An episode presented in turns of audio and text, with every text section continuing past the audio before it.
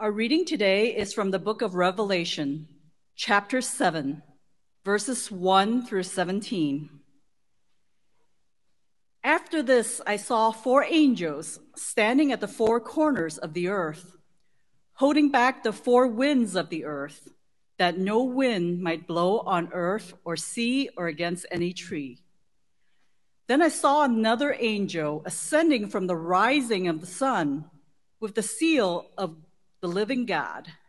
And he saw with a loud voice to the four angels who had been given power to harm earth and sea, saying, Do not harm the earth or the sea or the trees until we have sealed the servants of our God on their foreheads. And I heard the number of the sealed 144,000 sealed from every tribe of the sons of Israel. 12,000 from the tribe of Judah were sealed, 12,000 from the tribe of Reuben, 12,000 from the tribe of Gad, 12,000 from the tribe of Asher, 12,000 from the tribe of Naphtali, 12,000 from the tribe of Manasseh, 12,000 from the tribe of Simeon, 12,000 from the tribe of Levi, 12,000 from the tribe of Issachar, 12,000 from the tribe of Zebulun, 12,000 from the tribe of Joseph, 12,000 from the tribe of Benjamin were sealed. After this I looked, and behold, a great multitude that no one could number, from every nation, from all tribes and peoples and languages, standing before the throne and before the Lamb, clothed in white robes with palm branches in their hands and crying out with a loud voice Salvation belongs to our God who sits on the throne and to the Lamb. And all the angels were standing around the throne and around the elders and around the four living creatures. And they fell on their faces before the throne and worshiped God, saying, Amen. Blessing and glory and wisdom and thanksgiving and honor and power and might be to our God forever and ever. Amen. Then one of the elders addressed me, saying, Who are these, clothed in white robes, and from where have they come? I said to him, Sir, you know. And he said to me, these are the ones coming out of the great tribulation. They have washed their robes and made them white in the blood of the Lamb.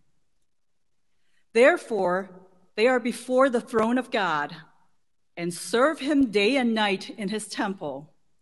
And he who sits on the throne will shelter them with his presence. They shall hunger no more, neither thirst any more. The sun shall not strike them, nor any scorching heat. For the Lamb in the midst of the throne will be their shepherd, and he will guide them to springs of living water. And God will wipe away every tear from their eyes. The word of the Lord.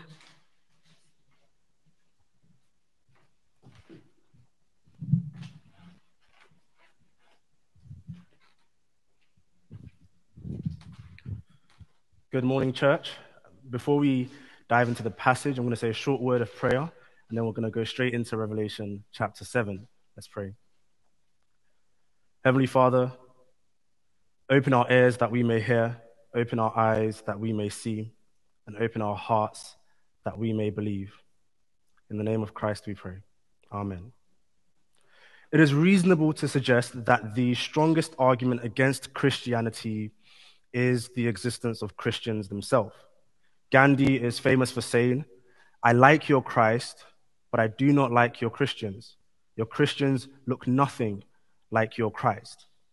It is true that Christians have perpetrated injustices, and sometimes those injustices, those wrongs have occurred in the name of Christianity. But when considering the state of Christians in those injustices, two things need to be kept in mind. First of all, we cannot escape that reality. The first call for Christians is to admit that that is true. Christians have done injustices, have done wrong as Christians, and sometimes in the name of Christianity.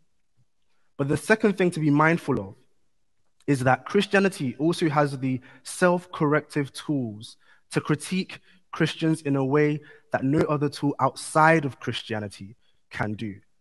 That is to say, the strongest critics of Christians are Christians. You think, for example, in the Bible, in the Old Testament, whenever the nation of Israel went astray, God raised a prophet within the nation to criticize the nation and to steer them back to a path of righteousness. In the New Testament, Jesus Christ speaks against the Pharisees when they perpetrate injustices, when they do wrong, and say, You are not meant to do that. As a leader of God's people, you are meant to live to a standard of righteousness and justice. We can think of Martin Luther King Jr., who, when speaking to white Christians in the South, doesn't tell them, Abandon your Christianity. The reason you're doing all of this is because you're Christians, but rather he says, You're not being Christian enough. Dietrich Bonhoeffer, Karl Barth, both during the time of Nazi Germany, speak to the silence of the German church and say, You need to be true Christians who speak up against this evil. The strongest critics of Christians are Christians. Now, the reason I mention this is because we are in a series in the book of Revelation. We see in the book of Revelation a picture of a reality behind all reality. And now in chapter 7, we're given a picture of the church. And so I wanted to say off the cuff straight away that whenever we discuss the church, we are going to have our own experiences, our own questions, our own thoughts about the church that will be on the table. But Revelation 7 is going to give us a picture of the church that is going to be on the table as well. In Revelation 7, we find out that the church is more than we expect because the church is not what we expect, the church is not who we expect, and the church is not how we expect. And those will, be, those will be the three points that we're going to look at. So, first of all, the church is not what we expect. In verse 4 of Revelation 7, John hears a number, a number of the sealed, 144,000. But then he looks in verse 9. After this, I looked, and behold, a great multitude that no one could number. So he hears a number, then he sees a group that cannot be numbered. That word order is intentional. The contrast between a number and a group that cannot be numbered is intentional, showing the expansive nature of the church. That John would hear a specific number, but when he looks, he sees something that cannot be numbered. Now, that expansive nature of the church is not just here in Revelation 7, but it's all throughout the Bible. So in Genesis, for example, when Abraham is speaking to God and says, I just want a child. God says, I'm going to give you more children than the sand at the seashore. I'm going to give you more children than the stars in the sky. So Abraham looks up to the skies. Can you count the number of stars in the sky? Of course you can't. Can you count all the little pieces of sand at the seashore? Of course you can't. That the church and the community of God is always more than we expect. And that's why it's not what we expect. Um, Gregory uh, Thornbury is a, a, uh, previous professor of a previous president of the King's College in New York City, and he wrote a book uh, called Christianity and Doctor Who. If you haven't seen Doctor Who, I highly recommend it. Slightly controversial statement. It's probably better than Harry Potter, but that's besides the point. In this book, one of the things he talks about in, in, in the TV series Doctor Who, says that Doctor Who has this um, uh, uh, time machine called the TARDIS. With this time machine, you can travel um, from location to location, through space, through time. Now, whenever anyone is introduced to the TARDIS, what they see is a 1960s British blue police box. So they think this is a very small box. This is a very small time machine. So they open the box and they walk in, but when they walk in, they see this grand space and it trips them. This is a police box. How is it so large? So they step out okay, police box, and they walk back in, grand space. They step out again, they walk around the police box. Then they go back into the police box. And every single time, everyone that enters the TARDIS for the first time says the same thing it is bigger on the inside. And Gregory Thornbury accurately says that Christianity is the same thing. Christianity is always more than what you expect, it is always expansive. Throughout the Bible, not just with Abraham and not just in Revelation, but even in the Old Testament, in Isaiah, God says to Israel that this message of the gospel is for the nations. You will be a light to the nations. Jesus Christ himself says to the disciples, You will proclaim the gospel, and you'll be witnesses of me, not just in Jerusalem, where they were right then, but in Judea and Samaria and to the ends of the earth. That the church is expansive and the community of God is always more and bigger than what we expect. It is always bigger on the inside. But not only is the church not what we expect, the church is not who we expect.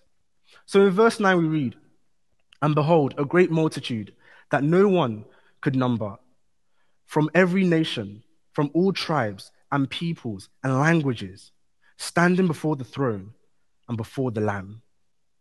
When John looks at God's people, he doesn't just see a particular culture, he doesn't just see the Christians in Ephesus or the Christians in Galatia. We could even say he doesn't just see Central West End Church, he sees Christians from everywhere. This fourfold breakdown of nation, tribe, people, languages is intentional. The number four is the number of the world. So it's literally saying from every single part of the world, God's people are found.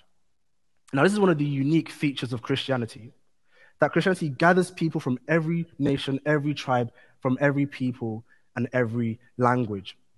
If you think about religions right now, Christianity is the only religion that does not have a cultural, geographical center. You can think of Islam is still predominantly, even now, in the Middle East. Buddhism is still predominantly in Asia. Uh, you think of Hinduism, which is still predominantly in India.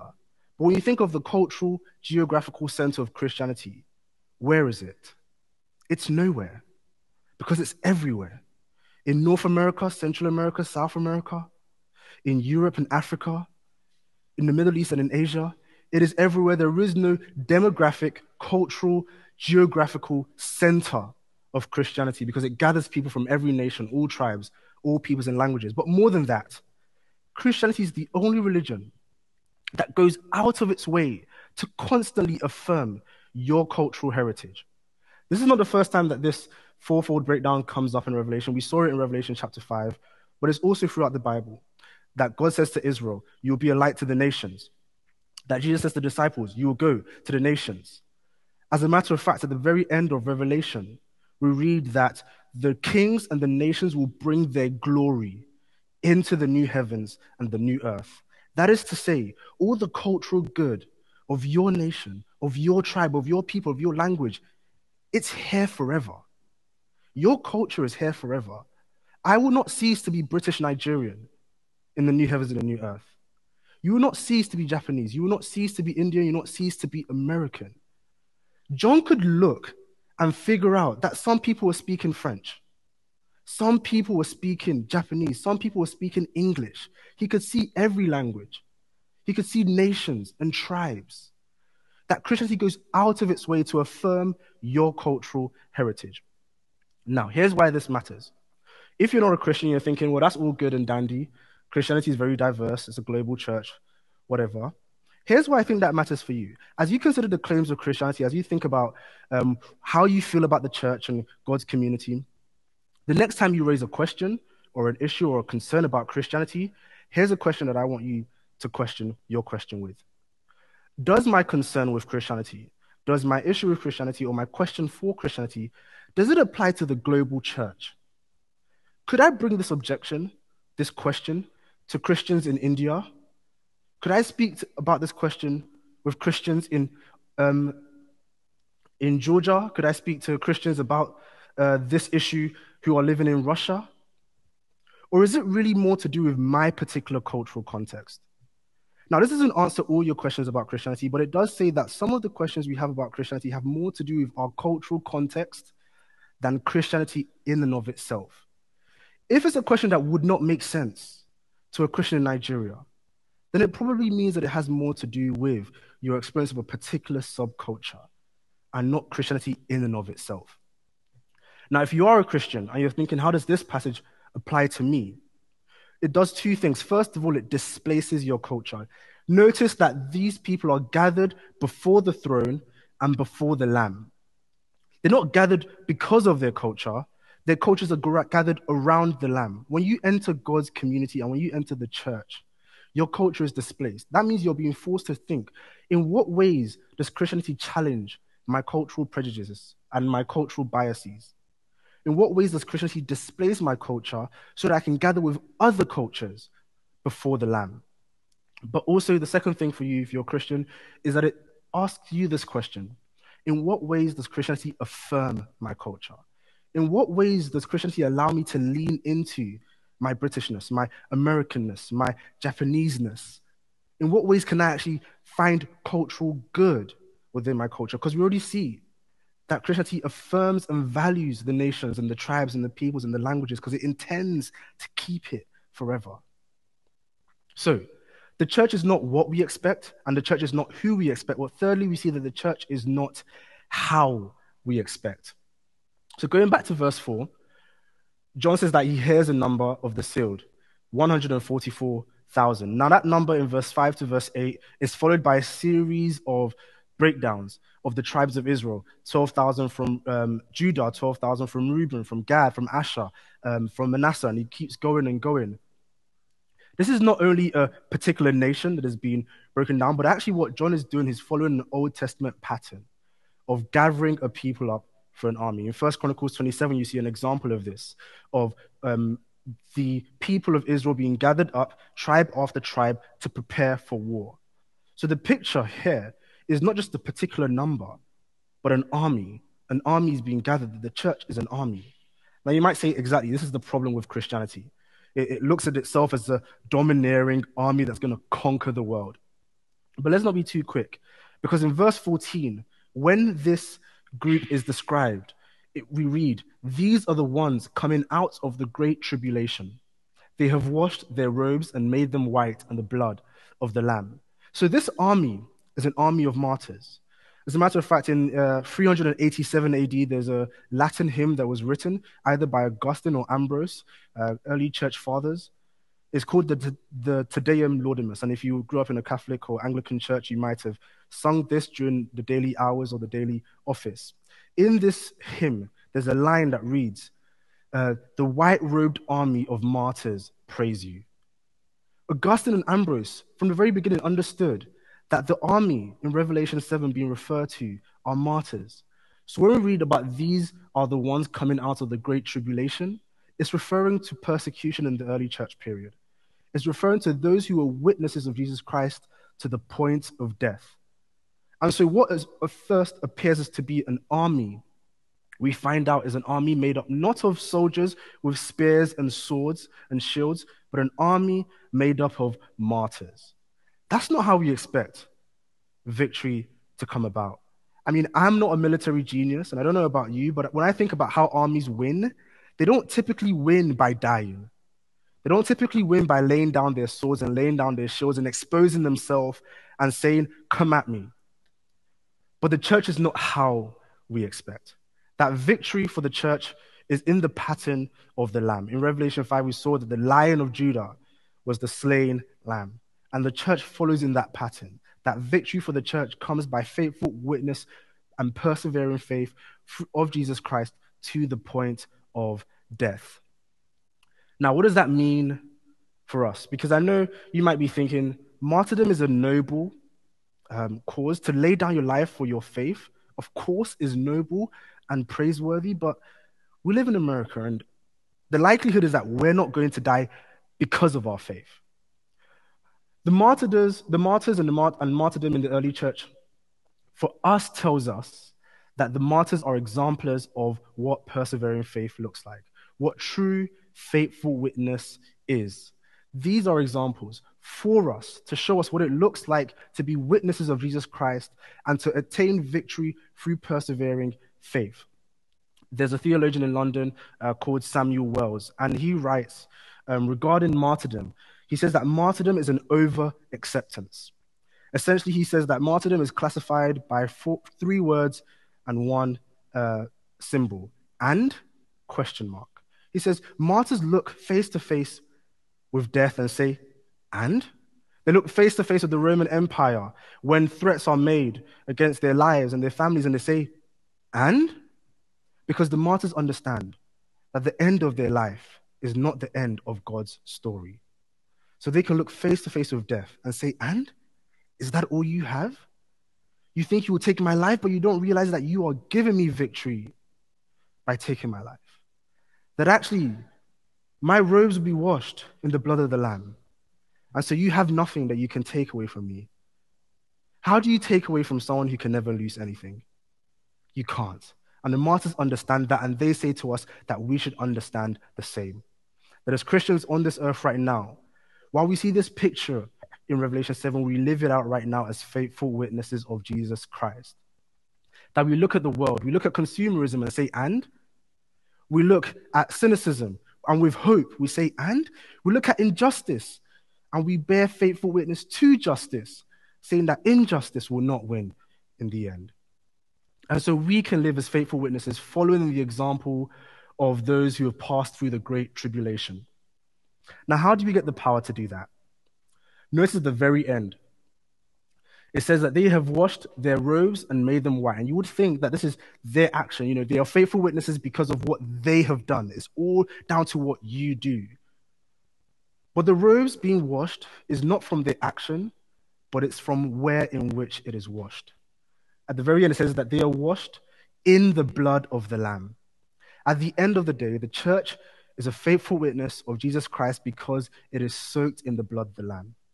That the Lion of Judah was a lamb that was slain, that the one who was rich became poor so that we could become rich, that the one who knew no sin became sin so that we who were sinful could become the righteousness of God.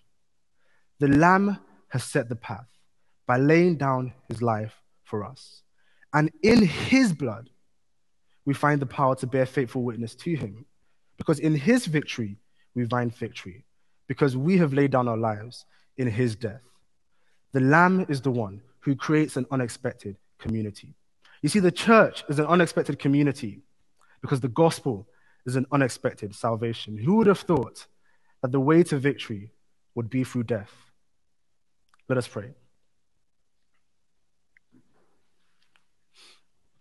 Heavenly Father, we find that in considering the church and thinking about the church, um, we do have our experiences and questions, but we also see in Revelation 7 a picture that isn't what we expect when we think about the church. We ask that as we think about for ourselves as Christians what it means to be the church, that we look at the examples of those who have gone before us and find strength, that we would find the power to be witnesses in the blood of the Lamb. And as those who are not Christians, uh, we think about what it would look like to actually think about the church through the lens of Jesus Christ and through the lens of God Himself. And that that would raise for us new questions and new considerations that would take us one step closer into this community that is far bigger on the inside. Amen.